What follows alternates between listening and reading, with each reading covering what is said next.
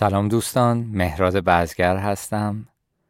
داستانی که امروز می‌خوام براتون بخونم از کتاب فرج بعد از شدت یکی از کتاب های داستانی جذاب ادبیات کهنه فارسی. همه داستان های این کتاب همونجوری که توی قسمت قبل گفتم تمش اینجوریه که شخصیت داستان دچار یک مشکل و سختی میشه و ولی آخر سر به هر حال دچار فرج و گشایش میشه. شدت و سختیش میگذره. توی داستان امروز یه بابایی یکی دیگر رو می‌بینه که پشتش جای زخمه و این زخم شبیه زخم هجامت و اینهاست. ولی میگه فقط توی هجامتگاهش نبود. همه پشتش آثار این زخم رو دیدم و ازش پرسیدم که چی شده. و اونم شروع می‌کنه به تعریف کردن که من عاشق دخترم هم شدم و بعد رفتم خواستگاری و اونجا به من گفتن اگه این دختر رو می‌خوای بعد فلان اسب که توی فلان قبیله است و خیلی اسب معروفیه بری بدزدی و بیاری. در واقع به این شرط دختر بهت میدیم.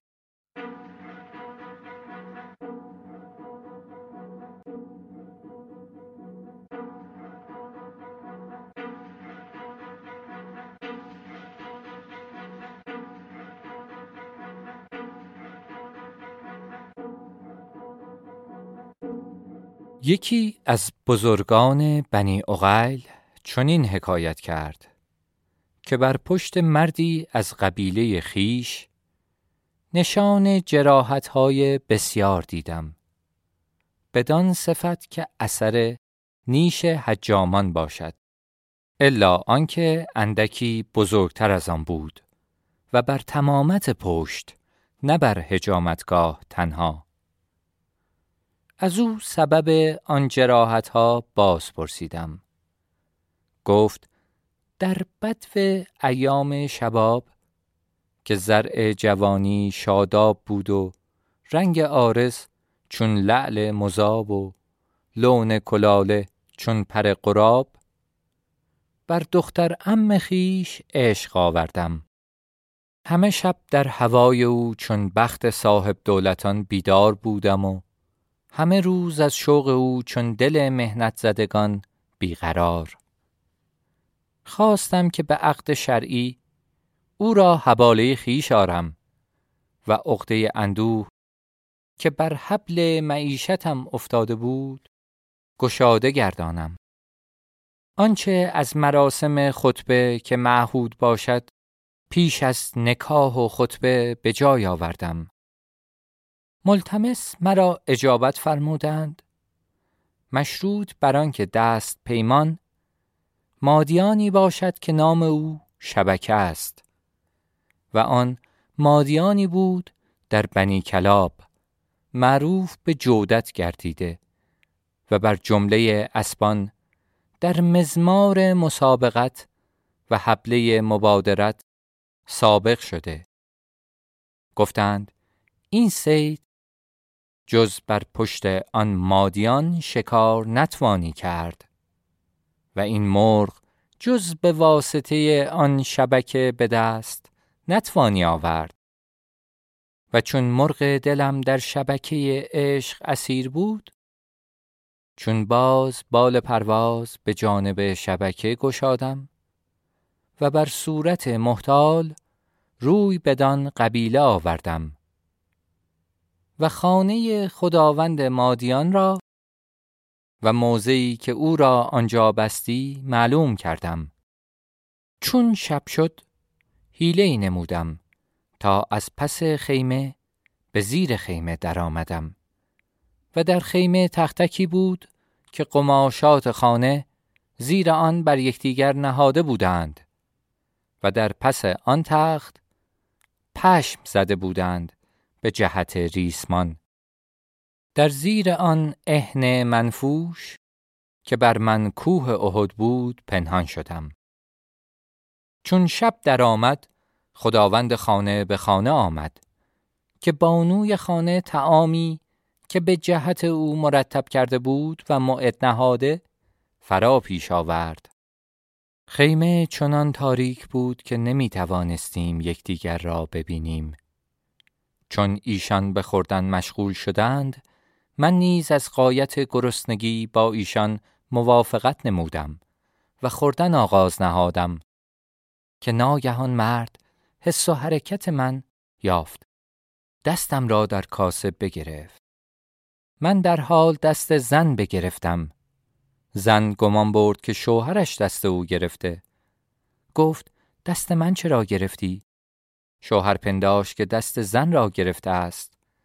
رها داد. من نیز دست زن را رها کردم و همچنان به خوردن مواظبت نمودم. چون ساعتی برآمد دست من به دست زن باز خورد. او در شک افتاد. دست مرا بگرفت. من در حال دست مرد را بگرفتم. گفت دست من چرا می‌گیری؟ زن دست از من باز داشت. من نیز دست مرد را رها کردم. چون از تام خوردن فارغ شدند روی به خوابگاه آوردند و بندی بر پای مادیان نهادند و کلید در زیر بالین زن گذاردند. من بیدار و مترصد نشسته بودم تا آنگاه که ایشان در خواب شدند.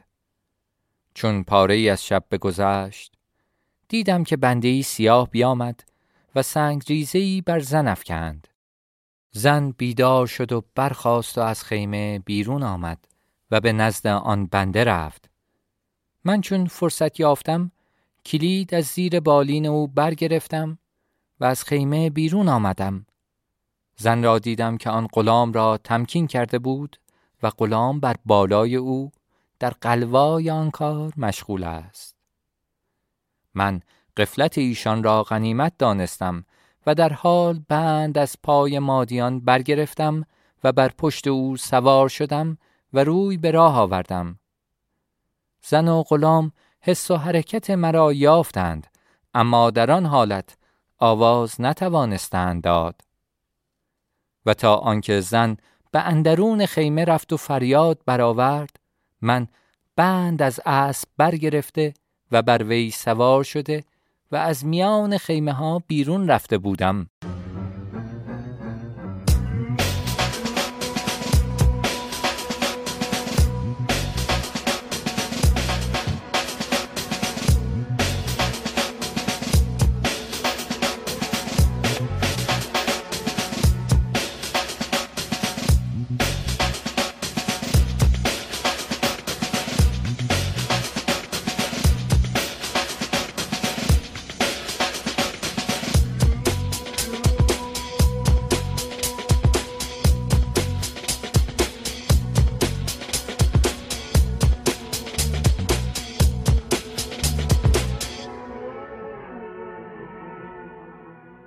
چون اهل قبیله خبر یافتند همه مردمان بر اسبان سوار شدند و بر عقب من بتاختند و من به جهدی هرچه تمامتر اسب را می جهانیدم.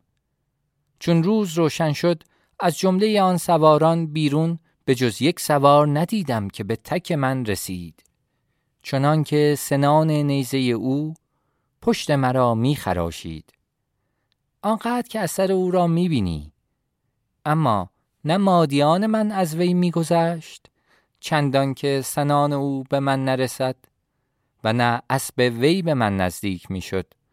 آنقدر که تنه او جایگیر آید تا آنکه به جوی بزرگ رسیدم. من بانگ بر مادیان زدم و بجهانیدم. چون برق خاطف از جوی بگذشت آن سوار نیز اسب خیش را خواست تا از عقب من بجهاند. نتوانست. چون دیدم که او از وصول من عاجز است از مادیان فرود آمدم تا لحظه ای بیاسایم. آن سوار نیز بدان جانب فرو آمد و مرا آواز داد و گفت من خداوند آن مادیانم و این کره اوست که بر آن نشستم. اکنون که این مادیان به دست تو افتاد گوش دار تا فریفته نشوی و آسان آسان او را از دست ندهی که قیمت او ده هزار دینار است. و من هرگز بر پشت او قصد هیچ دونده نکردم که او را در نیافتم و هرگز هیچ کس مرا در نتوانست یافت. و نام شبکه به جهت آن نهادند که هیچ سیدی از او خلاص نیافت. من گفتم اکنون که مرا نصیحت می کنی بر من واجب است که تو را نیز نصیحت کنم. پس حکایت شبانه و نان خوردن من با ایشان و تمکین کردن آن زن بنده را و سبب کلید یافتن را با وی شرح دادم. آن مرد گفت خدا جزای تو به خیر نکناد ای بد آینده ای بودی که مانند تو کس ندیده. زیرا که چون به خانه من آمدی عدت و آلتم ببردی و بنده هم کشته شد و دختر امم مطلقه گشت و در حال از آن موضع مراجعت کرد.